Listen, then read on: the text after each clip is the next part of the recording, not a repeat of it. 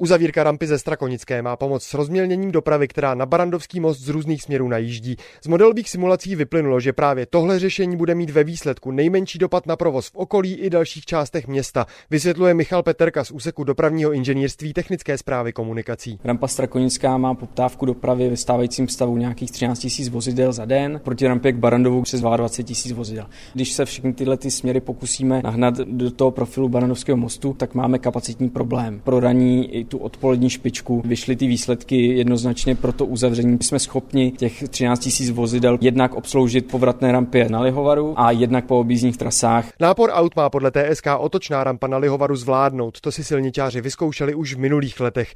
Auta ze Strakonické tak budou buď pokračovat dál do centra, nebo na most najedou právě přes otočnou rampu na Lihovaru.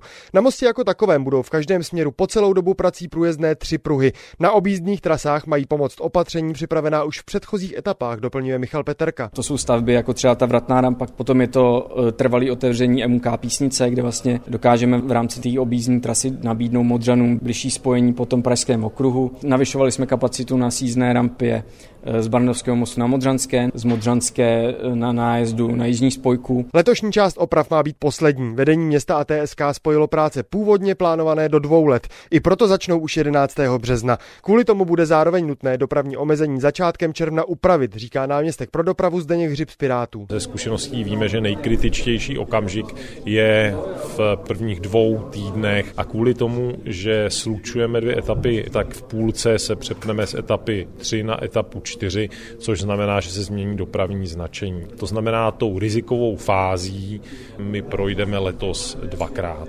Silničáři vyznačí i provizorní vyhrazené pruhy pro autobusy, změny v provozu MHD chystá i dopravní podnik, tak aby veřejnou dopravu práce ovlivnili co možná nejméně. Vedení města doporučuje při cestě autem využívat navigaci i na místech, která lidé znají. Rekonstrukce Barandovského mostu má být kompletně hotová do konce srpna. Z Prahy Adam Bejšovec, Český rozhlas.